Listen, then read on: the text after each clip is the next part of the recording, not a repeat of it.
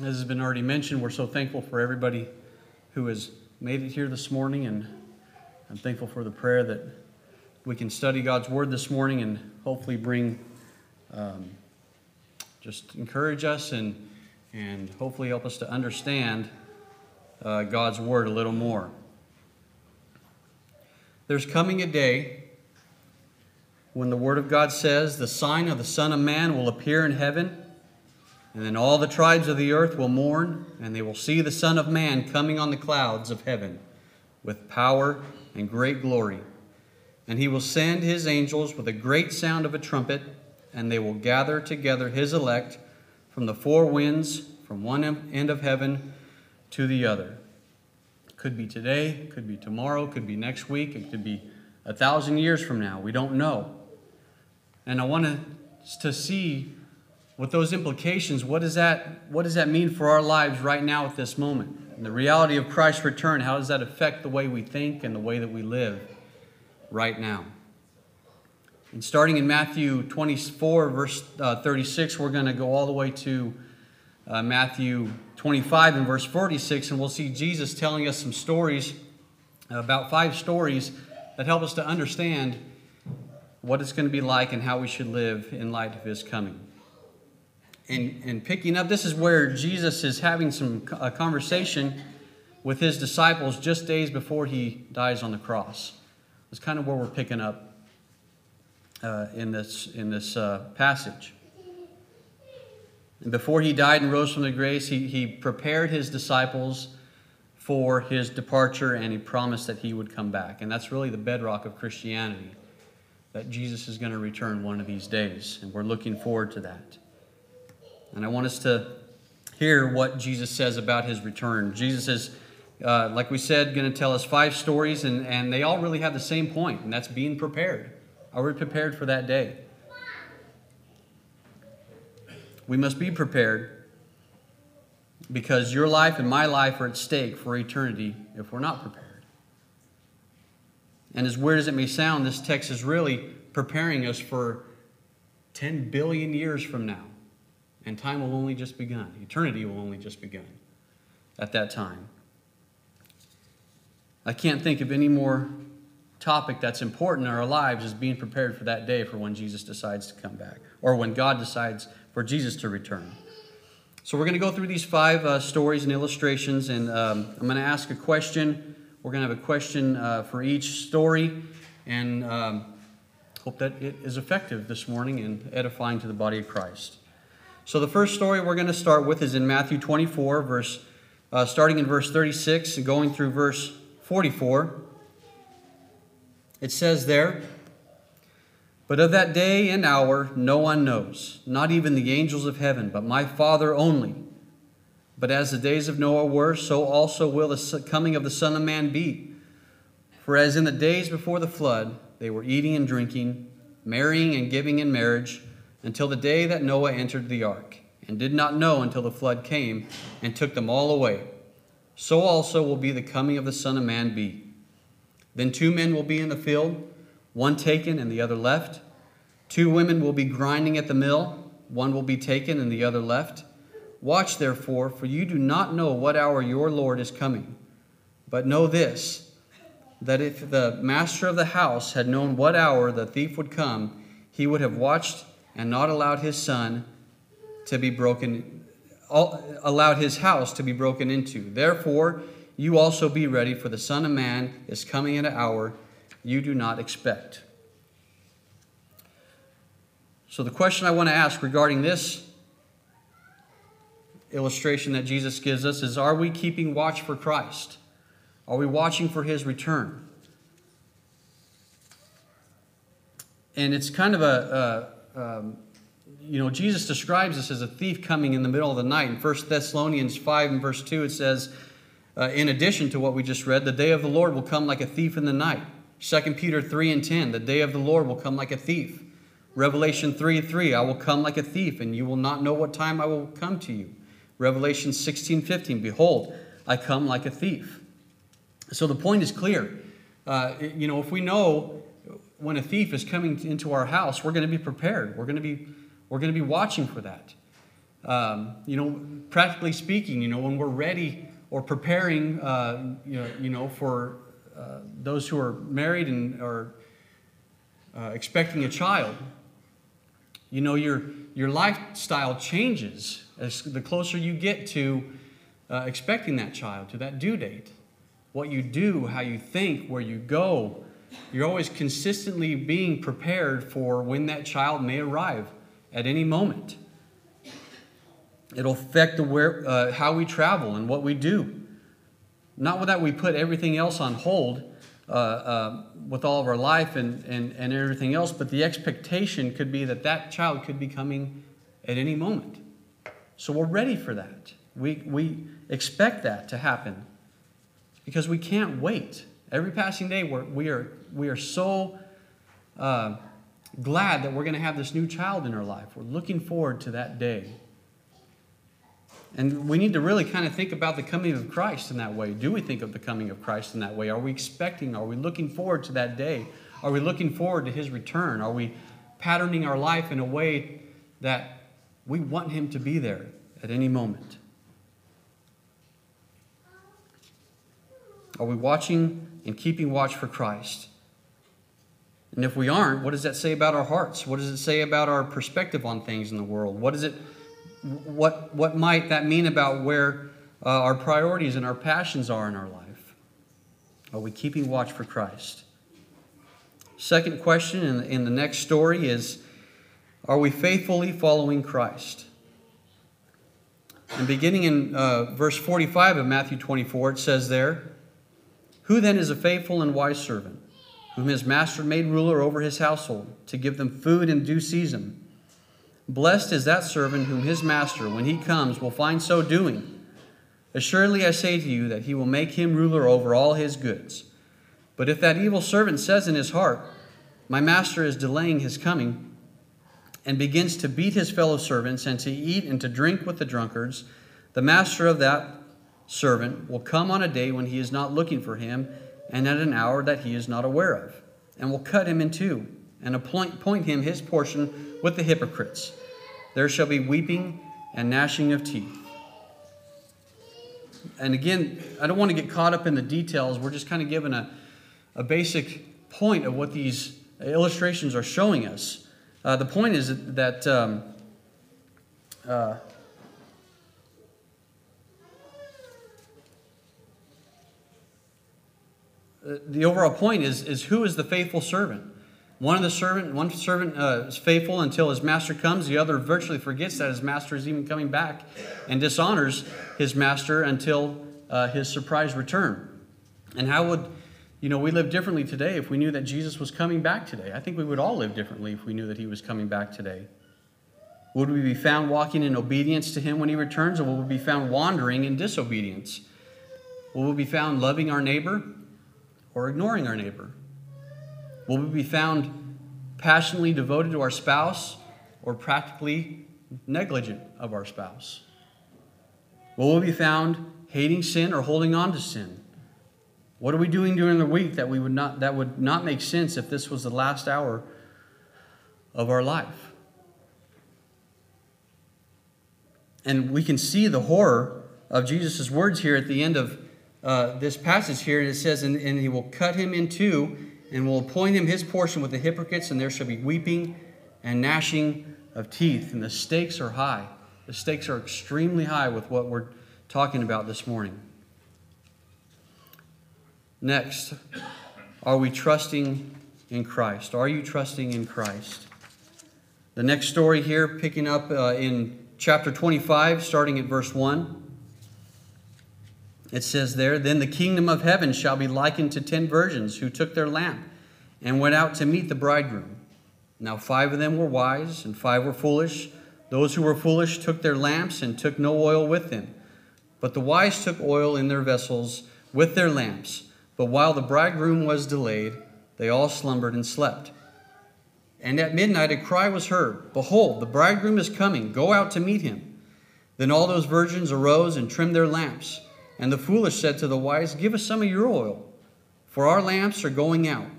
But the wise answered, saying, 'No, lest there should not be enough for us and you. But go rather to those who sell and buy for yourselves. And while they went to buy, the bridegroom came, and those who were ready went in with him to the wedding, and the wedding feast, and the door was shut. Afterward, the other virgins came also, saying, Lord, Lord, open to us. But he answered and said, Assuredly I say to you, I do not know you.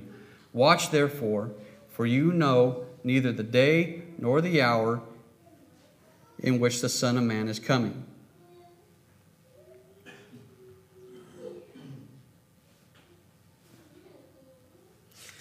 Again, we don't want to get caught up in the details of the story, and the point is just these were bridesmaids who were in a wedding. And we don't know the situation behind the wedding ritual, but it was clear that they were part of the wedding party awaiting to go into the wedding feast, awaiting for the groom to come. The bride isn't even mentioned, only the bridesmaids who were waiting for the groom to be able to go into the wedding feast. And the only thing that separates one group of bridesmaids from the other is that 5 of them were prepared with the oil in their lamps when the groom comes, and 5 of them were unprepared to go with the groom when he comes. And those 5, because they were not prepared, were left out of the feast altogether. And the groom denies them entrance. He says, I do not even know you. I don't even know you. And, we all, the point of this is yes, we need to be prepared, but as I was thinking and studying more about this, I couldn't help to think about what Jesus seems to be addressing here, in addition to not being prepared. The story speaks directly to people who are not prepared, but also to those who don't necessarily persevere until Jesus' return. Until he comes back. They have enough oil to burn lights for a little bit, but they don't have enough oil to persevere through the night or until the coming of the groom. We think about the parable of the sower that Jesus told just a few chapters ago about the seed that fell on the rocky ground that didn't have much soil. It immediately sprang up, and since it had no depth of soil, when the sun came, it scorched it up. Kind of the same idea here. It had no root. It was withered away. The bridesmaids were not prepared for the long wait. They were not prepared to preserve until the groom came back. And that is the key that I hope to show in this particular story. The kingdom of heaven is not simply for those who respond to an invitation. All the bridesmaids had done that. Similarly, the kingdom of heaven is not necessarily for those who simply make a confession and are baptized and follow Christ, come to church every Sunday or whenever it's appointed. Each of those bridesmaids would have said that they were part of that bridal party, wouldn't they have? And their cry in verse 11 here, as they stand outside the wedding feast where it says, Lord, Lord, that's kind of a comparison to what Jesus says back in Matthew 7 or 21, or 7:21. It's not that they were indifferent to the bridegroom. That was a happy occasion, but they were glad to be a part of, but they weren't prepared to persevere. And I want us to see that. The kingdom of heaven is only for those who are ready to endure our salvation all the way to the end. Not just going through the steps, not just going through the motions, not just saying that we are saved because we've been baptized for the remission of our sins, but because we kept going on, keep moving on, keep doing all we can for the Lord because we love the Lord. In Matthew 24, verses 9 through 13, it says, Then they will deliver you up to tribulation and kill you, and you will be hated by all nations for my name's sake. And then many will be offended, will betray one another, and will hate one another. Then many false prophets will rise up and deceive many. And because lawlessness will abound, the love of many will grow cold. But he who endures to the end shall be saved. This is talking about people, like we mentioned, people who look and claim that they were following Christ. I was, of course, talking about the tribulation that was to come, but we can see the comparison that can be made.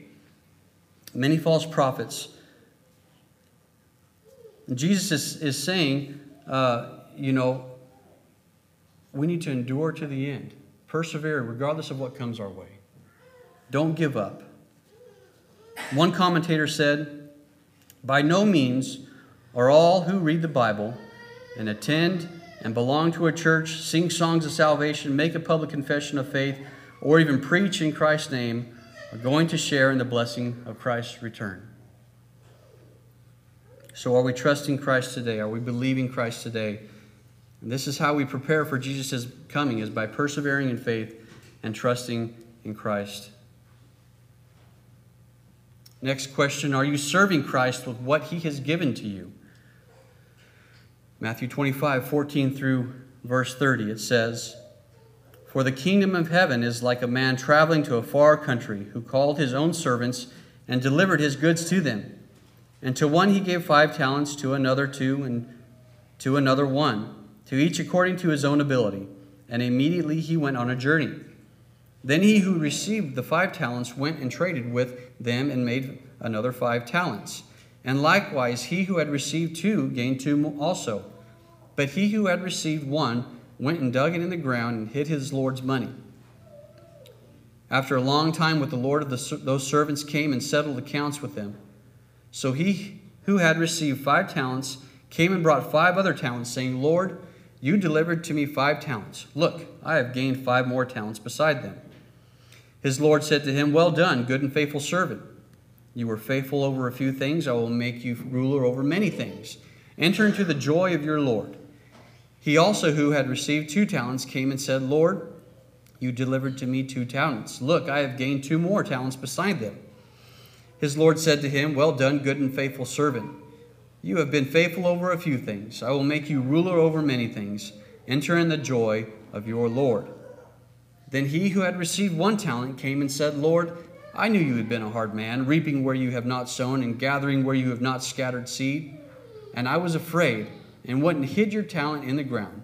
Look, there you have what is yours.' But his Lord answered and said to him, 'You wicked and lazy servant, you knew that I reap where I have not sown and gather where I have not scattered seed. So you ought to have deposited my money with the bankers, and at my coming I would have received back my own with interest. So take the talent from him and give it to him who has the 10 talents. For to everyone who has, more will be given, and he will have abundance. But from him who does not have, even what he has will be taken away.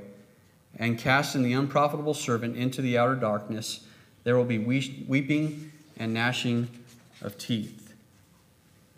Now this story here goes beyond just watching and waiting for Jesus.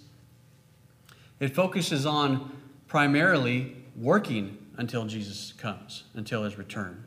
The whole story is about servants entrusted with much. And a talent in that time, well, in this time, current day, it's estimated that just 1 talent is upwards of $1.3 million. 1 talent. So it's not a small amount of money that we're dealing with here. It's a lot. And the overall parallel that we can see is clear. Jesus, who is our master, has given us so much. He has given us so much, so many blessings in this world.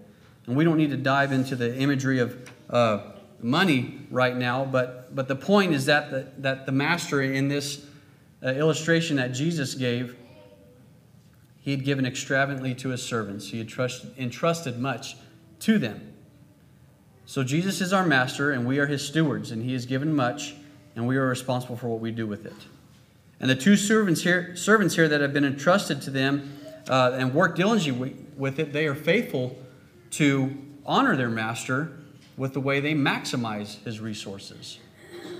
They're able to build upon what their master had given to them.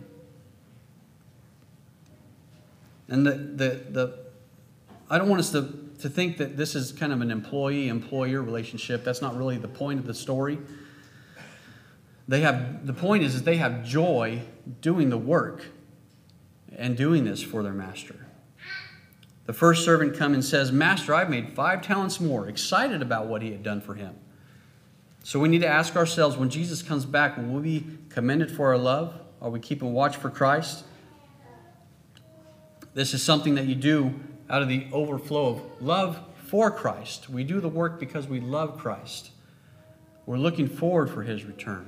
I when I was putting this point together, it reminded me of back when the kids were younger and Lizzie was working nights as a waitress, I didn't sit home and forget that she was going to return. I knew she was going to return, and I wanted her to return.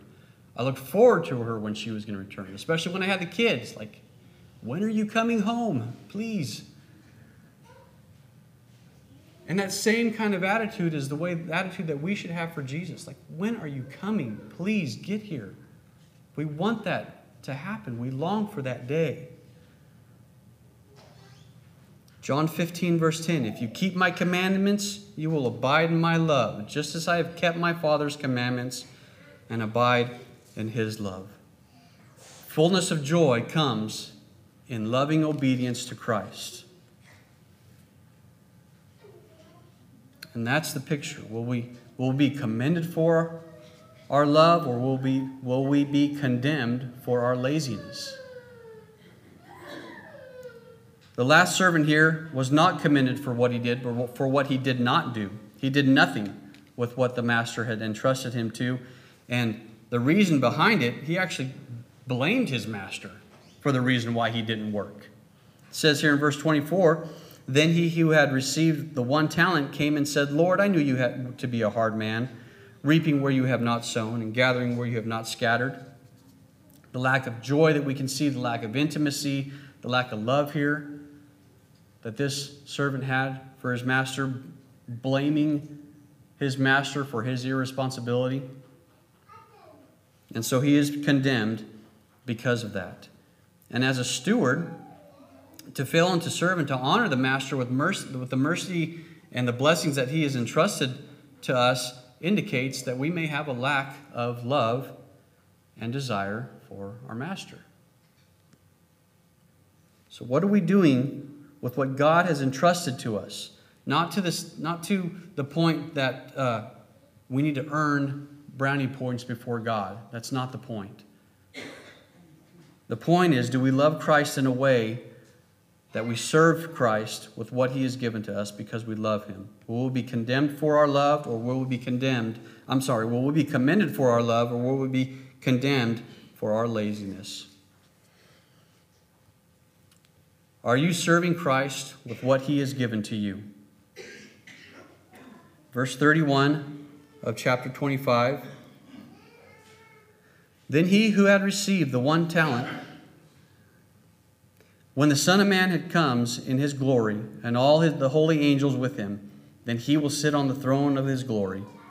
All the nations will be gathered before him, and he will separate them from one another as a shepherd divides his sheep from the goats. And he will set the sheep on his right hand, but the goats on his left. Then the king will say to those on his right hand, come, you blessed of my Father, inherit the kingdom prepared for you from the foundation of the world. For I was hungry, and you gave me food.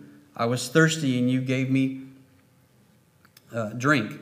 I was a stranger, and you took me in. I was naked, and you clothed me. I was sick, and you visited me. I was in prison, and you came to me. Then the righteous will answer him, saying, Lord, when did we see you hungry and feed you, or thirsty and give you drink? When did we see you a stranger or take you in, or naked and clothe you? Or when did we see you sick or in prison and come to you? And the king will answer and say to them, and surely I say to you, inasmuch as you did it to one of the least of these, my brethren, you did it unto me. Then he will also say to those on the left hand, depart from me, you cursed, into the everlasting fire prepared for the devil and his angels. For I was hungry, and you gave me no food. I was thirsty, and you gave me no drink. I was a stranger, and you did not take me in. Naked, and you did not clothe me. Sick and in prison, you did not visit me. Then they also will answer him, saying, Lord, when did we see you hungry or thirsty or a stranger or naked or sick or in prison and did not minister to you? Then he will answer them, saying, assuredly I say to you, inasmuch as you did not do it assuredly I say to you, inasmuch as you did not do it to one of the least of these, you did not do it to me. And these things will go away into everlasting punishment, but the righteous into eternal life. The question I have for this set of verses is, are you serving Christians God has put around you? When we sometimes first read this passage, I had always kind of figured, you know, whenever we do something good for somebody, it's the same as doing something good for Jesus. And I think that misses part of the passage here. The key is when we get to verse 40 here, it says, "And the king will answer and say to them, I surely say to you, inasmuch as you did it to one of the least of these, my brethren, you did it unto me." And that "me" here is referring to Jesus. And the whole point here is that Jesus is identifying himself with his followers, with those who have decided to follow him. This is one example in the New Testament where Jesus identifies himself specifically with Christians. Remember when Paul was encountered by Jesus on the road to Damascus, where Jesus said, "Paul, Paul," or Saul at that time, why are you doing these things? You're doing these things to them, but you're actually doing it to me. You're persecuting these Christians, but you're persecuting me at the same time. And it's a beautiful picture. Jesus is basically saying, you mess with them and you're messing with me. We have Jesus on our side. He is ours. And we are his. When people persecute us or talk bad against us or make fun of us because of our Christianity, they're not just making fun of us. They're attacking Jesus at the same time. Now, that doesn't mean that we shouldn't help people who are not Christians. We see that all over the Bible, that how we're supposed to serve and love and give to those who are in need, those who are poor. And that really, the passage there begs us to ask, are we serving Christians, specifically Christians in this passage that God has put around us who are in need? We serve Christians that God has put around, not because we want to get to heaven or it's merit-based. It's not merit-based. We do it because we love Jesus. We serve Jesus, and that's one way that we serve him. Going back to John 15, verse 12, it says, "This is my commandment, that you love one another as I have loved you." 1 John 4, 7 through 8. "Beloved, let us love one another, for love is of God. And everyone who loves is born of God and knows God. And he who does not love does not know God, for God is love." 1 John 4, 19 through 21. "We love him because he loved us first. If someone says, 'I love God,' and hates his brother, he is a liar. For he who does not love his brother whom he has seen, how can he love God whom he has not seen? And this commandment we have from him, that he who loves his brother, loves God, must also love his brother. But whoever has this world's..." 1 John 3, 17 through 18. "But whoever has this world's goods and sees his brother in need and shuts up his heart from him, how does the love of God abide in him? My little children, let us not love in word or in tongue, but in deed and in truth." We have so much of the world's goods around us, and we're surrounded by, you know, brothers and sisters in Christ who are in need. And we shouldn't close our hearts to those who are in need. And I don't think we have that problem here in this congregation. We give where we can. We give to those who are in need without question. "Let us give extravagantly to them, and in the process we show extravagant love to Jesus." This is the fruit of the heart that's been changed by Christ, and it's a fundamental way we prepare for the coming of Christ, by serving Christians that God has put around us. Making sure that we're doing it not because it's a means of salvation. Works is not a means of salvation. So we don't earn our salvation through Jesus. Sacrificial service is not a means of earning salvation. Instead, sacrificial service is necessary evidence of our salvation. We should be serving because we have been saved. Out of our love for Jesus. We're doing these things out of our love for Jesus. You know, we don't just come to worship just because we're commanded to. In addition to that, that's part of it, but we come because we are worshiping the God who has saved us from our sins. We don't sing songs just because we're commanded to sing.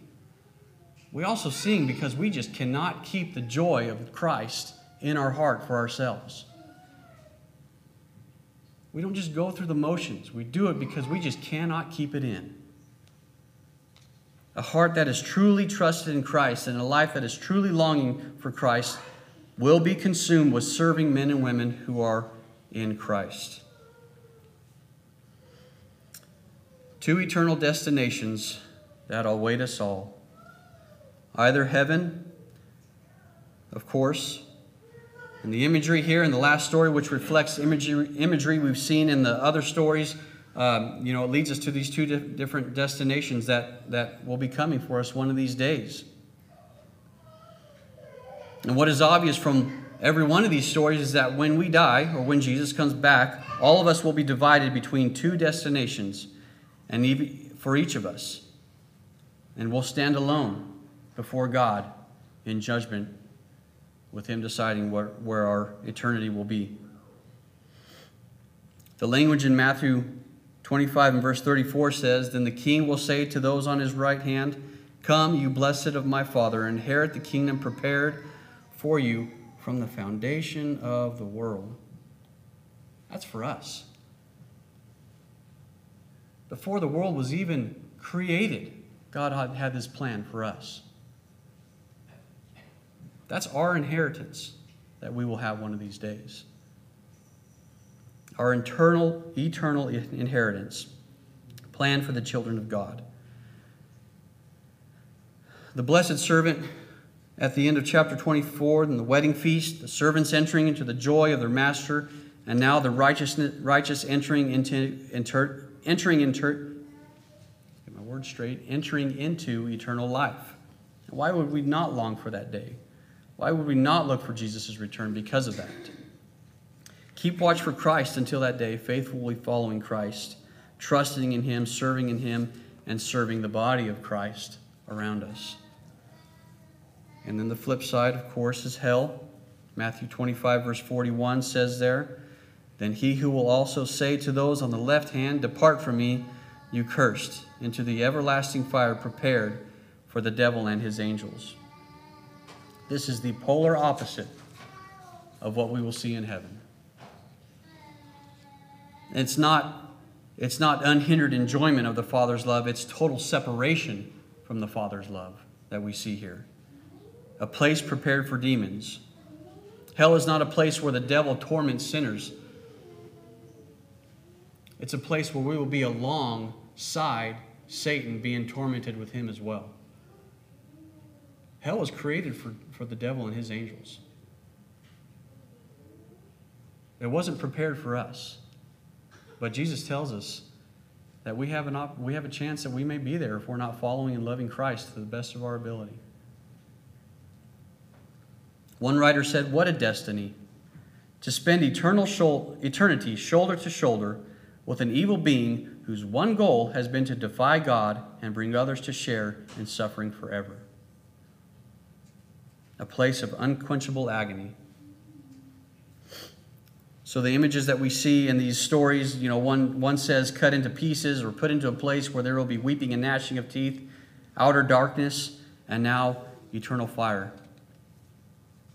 And I've seen some people say, well, how can hell be darkness and have fire at the same time? And I think if we're stuck on that, we're missing the point. Because imagery in the human species, the imagery that we see only takes us so far. We can only imagine something to some point. Now, this imagery here is saying it's way worse than what we can read here. The imagery that we know as human beings is only takes us so far.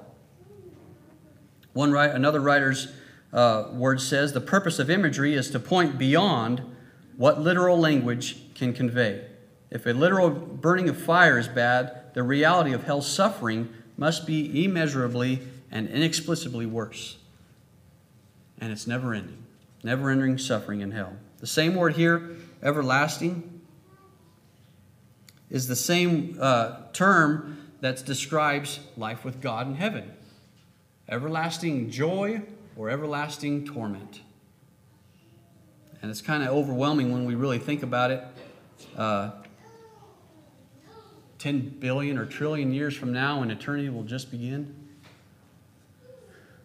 We're only living a short time as a vapor that's explained to us. And we're living for one moment when either Jesus returns or he decides to take us home with him by death. Heavy stuff when we think about it, but oh, the joys that we have in Christ are so much greater than that. So how can we be ready for that day? Well, we can be ready by repenting of our sins, turning aside from ourselves and our sin and trusting in Jesus. And we remember that Jesus died on the cross and paid the price for our sinfulness. He rose from the grave, had victory over death, and all who repent, confess his name, and are baptized into the church will be reconciled to God. And then once we do that, we keep watch for his coming. We faithfully follow him. We trust him to the end. We serve him with all that he has given us. So if there's one here under the sound of my voice that may be subject to the gospel call, please don't let it go by any longer. Do it out of the love for Christ. Serve him. Let him change your life. We thank you for listening to our podcast put on by the Church of Christ at 2215 Plans Road in Bakersfield. If you would like any additional information, or you would like to receive a free Bible correspondence course by mail, please email us at info@churchofchristbakersfield.com. Our service times are Sundays at 10:30 a.m. and 5 p.m., and Wednesdays at 7:30 p.m. Please make plans to join us. We would love for you to be our honored guest.